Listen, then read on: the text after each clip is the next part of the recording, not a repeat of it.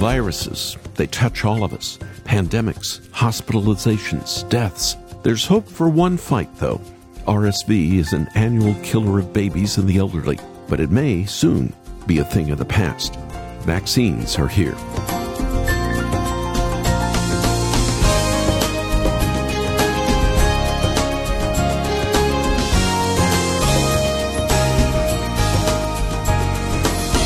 Is this the end of cold season as we know it? Many different viruses bring stuffy noses and sore throats, but RSV is particularly dangerous. It fills pediatric hospitals and it roars through retirement homes. This year, the hospitalizations for this virus are seven times higher than 2019. But several RSV vaccines are showing promise. One protects infants from nearly 70% of severe cases. Others are proving successful for the elderly. Experts say we could have these vaccines fully tested and available in just two years, maybe even next year. Well, we love to hear about hope, but there's one piece of good news better than all the others Jesus Christ came to this world. Welcome to Haven today here on Thursday. I'm Charles Morris sharing with you the great story that's all about Jesus, and we're in a series this week called Good News for Ukraine. I've tried explaining how bad the situation is in Ukraine, but words can only explain so much. So I asked the president of Mission Eurasia, Sergei Rakhuba, to share a story with you and me, a story that leads us to Jesus. And here's what he told me. The war broke out, uh, and uh, uh, thousands of people started making their way out of their communities, you know, looking for a safer place, you know, just pouring into Western Ukrainian towns and crossing into the neighboring countries. Uh, and the roads were packed, you know, so uh, people were driving their cars, you know, so buses, you know, there were lines of miles of, I mean, uh, uh, long lines, you know, to the checkpoints. one man from the suburb of Kiev, from the town of Bucha, was heavily, heavily uh, suffered uh, from Russian attack and Russian atrocities. Uh, so he put his two single dad, uh, he put uh, his two teenage girls into his car. He was a businessman, so he was a well off. He was not looking for any help, but he says, I just wanted to find a safer place for my girls. Their mom died a couple months prior to war. So they are driving in their car. They're dealing with all these trip issues. They're coming to one of the places called Chernivtsi. That's where Mission Eurasia, from the first week of war, we started our refugee assistance center. That's where we were packing those food packages and offering to people who were in need. So they drive around the town. He could not find a place and somebody pointed them to one street. He says, I drive uh, lots of cars, you know, I could not find parking. And then he says, just buy a provision. I see the parking spot right in front of the door. People were standing. There is a sign I Care Refugee Assistance Center in Ukrainian language. That sign was. He says, I pull into the parking slot. On the way there, his kids were asking, Daddy, where is God in all of this? Have you heard about God? Can you tell us anything? People mention God. God is there. He can help. But listen, what's happening to us? Our mom recently died with this war. So many people suffer. Where is God in all of this? Where is God in all of this? That's an honest question that Sergei Rakhuba with Mission Eurasia just shared with us. In a moment, I want you to hear the answer and how the Lord provided hope to this family. But first, I want to give you a chance to show refugee children, just like the one Sergei is telling us about, where God is. You can be the hands and feet of Jesus this Christmas by giving financially to support Christmas boxes for refugee children.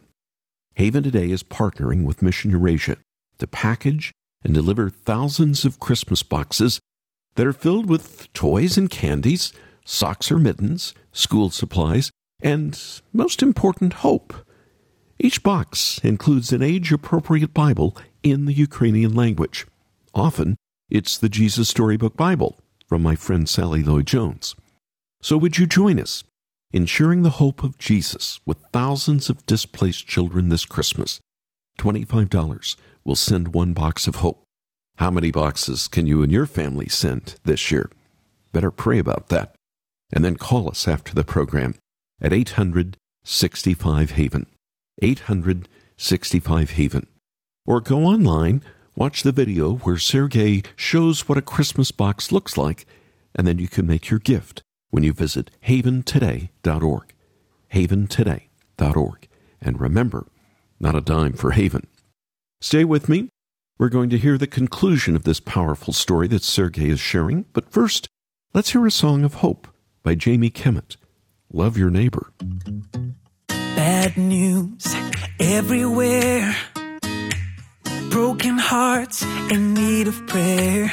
But there's hope in His grace, and together we can give it away.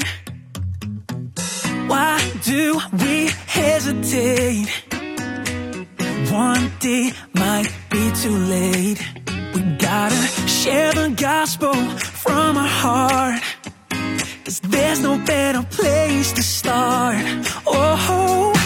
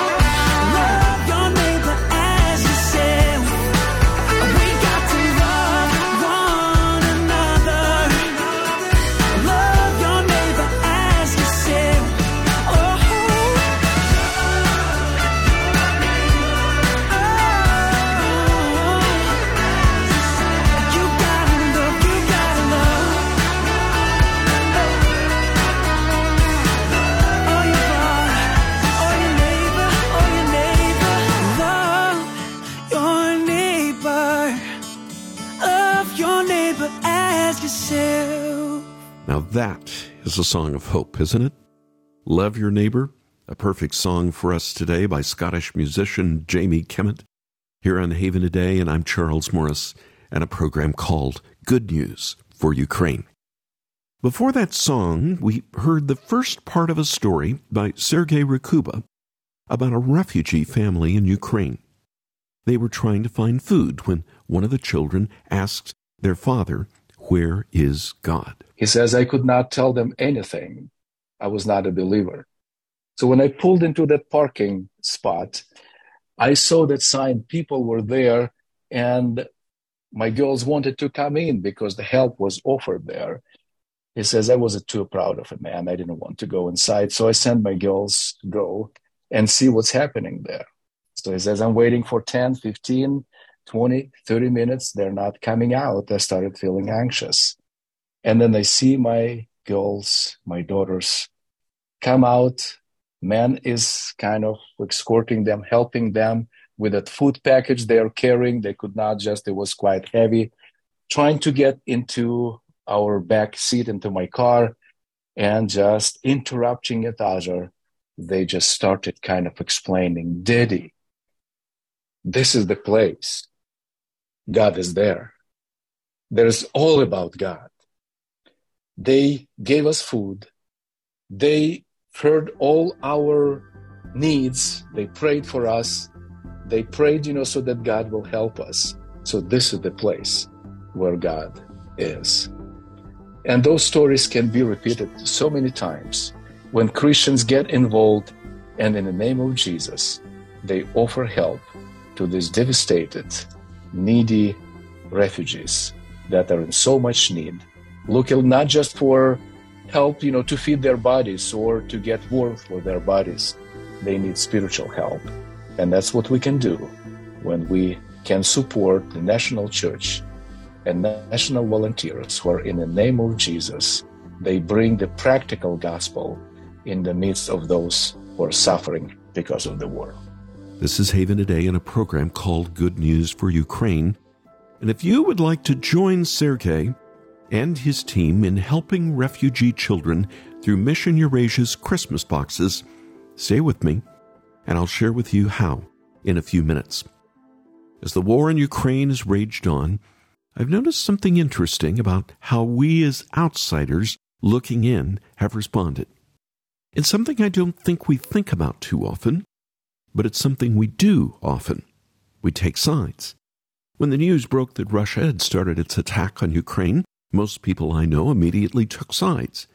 And months later, people are still taking sides pro Ukraine, pro Russia. Now, in this war, I would say it's pretty clear, at least to me and everybody I talk to, who's in the wrong. Russia should not have invaded. But that isn't what I want us to talk about. I want to talk about how this is playing out. When people take sides, here's what I see most often they want Ukraine to destroy Russia. Russia becomes the enemy. They need to be put to an end. Prayers for Ukraine turn into prayers against Russian soldiers and the country of Russia. The desire to see the war end turns into a desire to see Russians put to death. And as a Christian, I wonder if there isn't something off about that. Certainly, all of us, I at least hope all of us want this war to end. We want the onslaught to stop. Some of us think Ukraine isn't wrong to defend itself, but somewhere along the line, how do we end up praying for the death of others? Christ was clear. Christians should not desire or pursue the death of anyone. He said those who live by the sword are going to die by the sword. And he meant those who use violence and death as a means to an end will eventually be brought to end by the same violence and death. How can you and I pray for the end of a war? How can we pray for good news for Ukraine, but at the same time uphold our commitment to the God of life? Well, Jesus told a story once about this.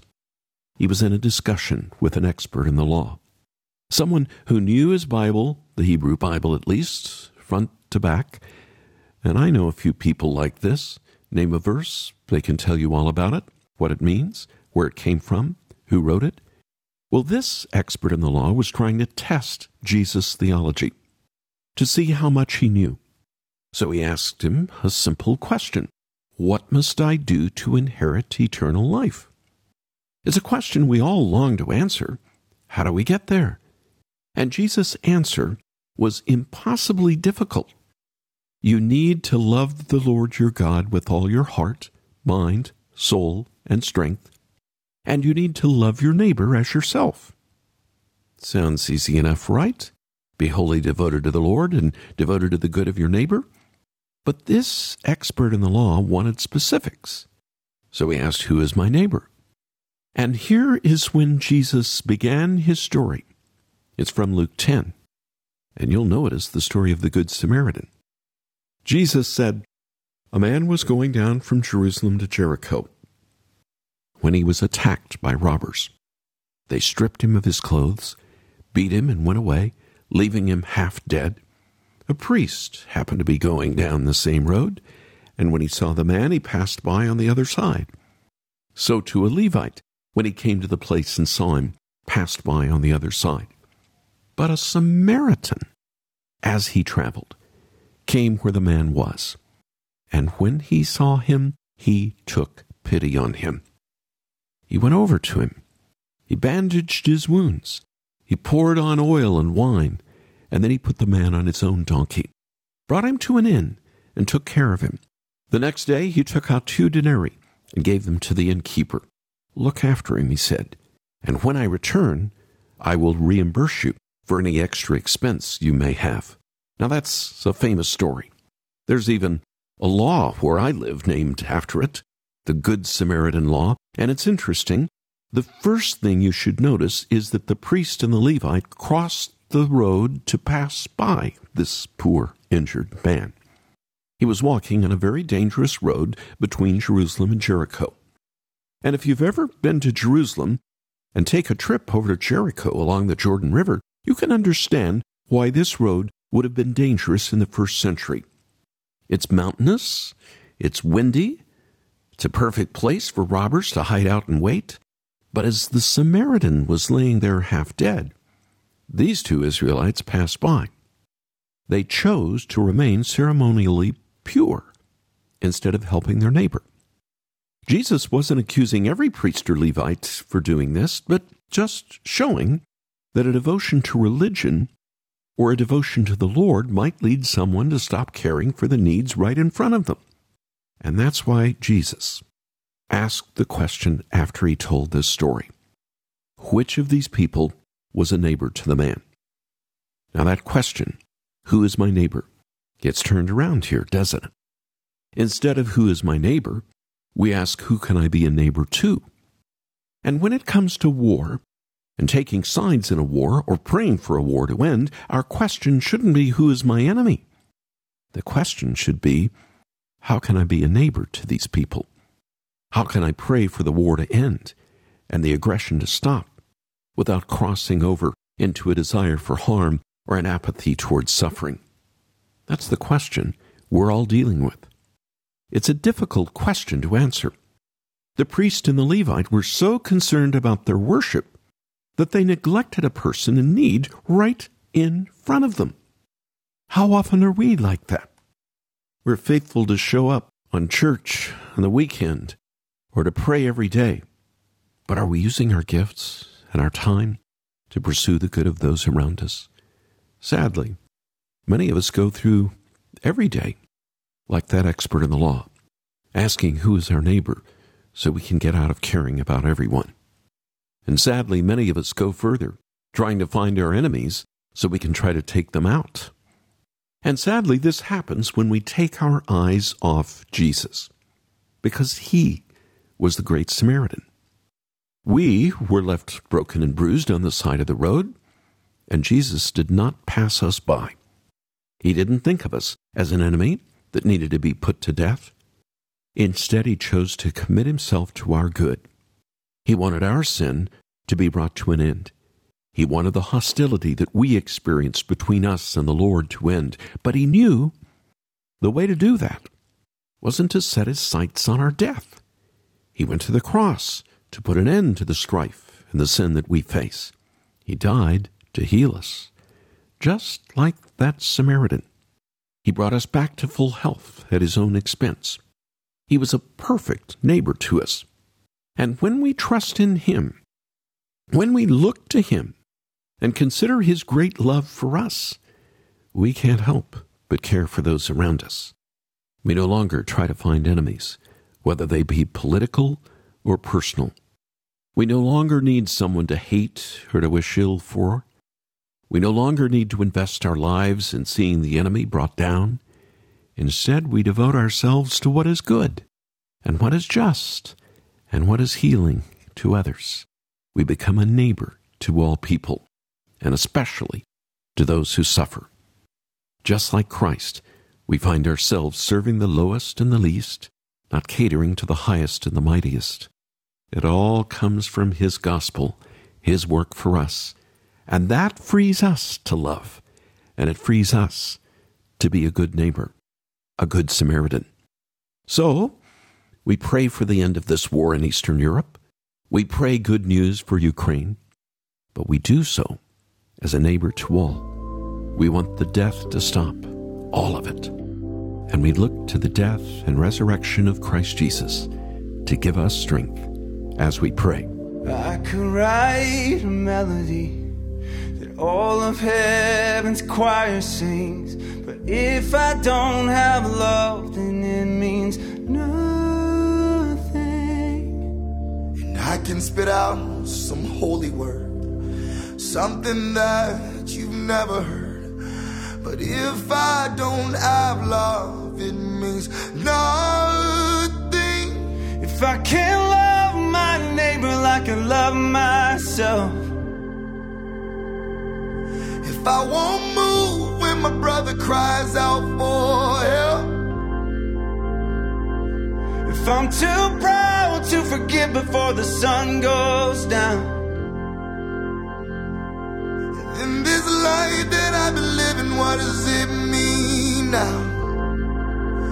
At best, it all means nothing. Without love, it all means nothing.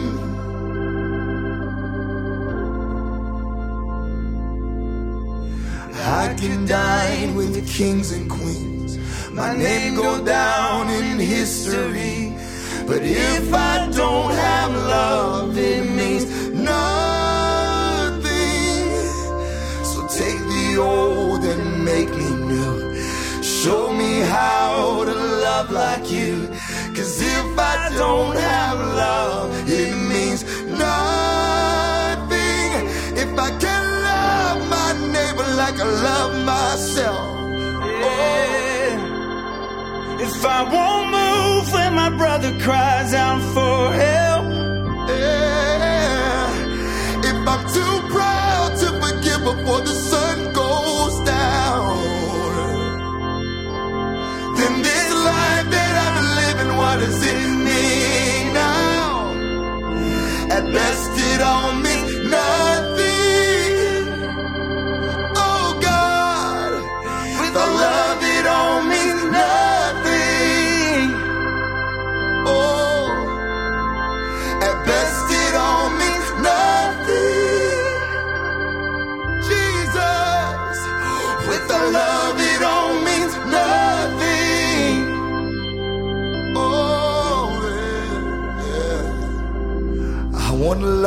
my neighbor like I love myself.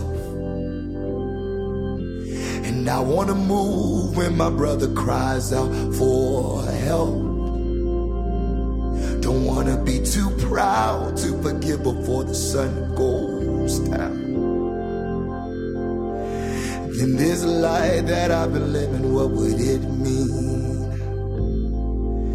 At best, it will all mean something. With love, it all means something. Yeah. I hope it all means something.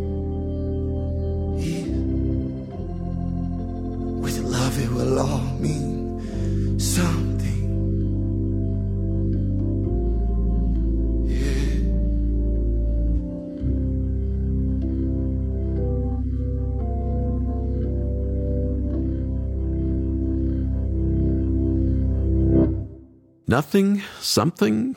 Pat Barrett here on Haven today and good news for Ukraine.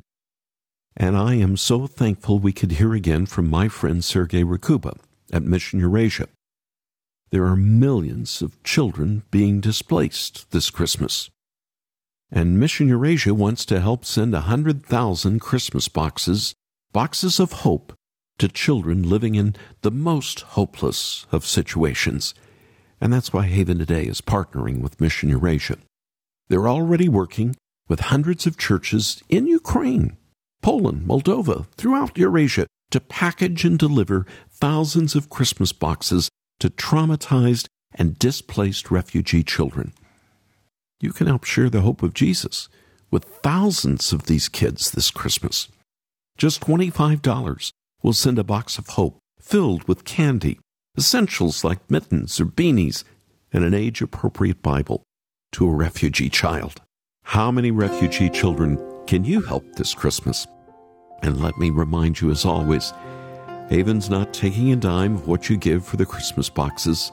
100% of gifts for Ukraine go to Ukrainian refugee children. So, why don't you pray right now?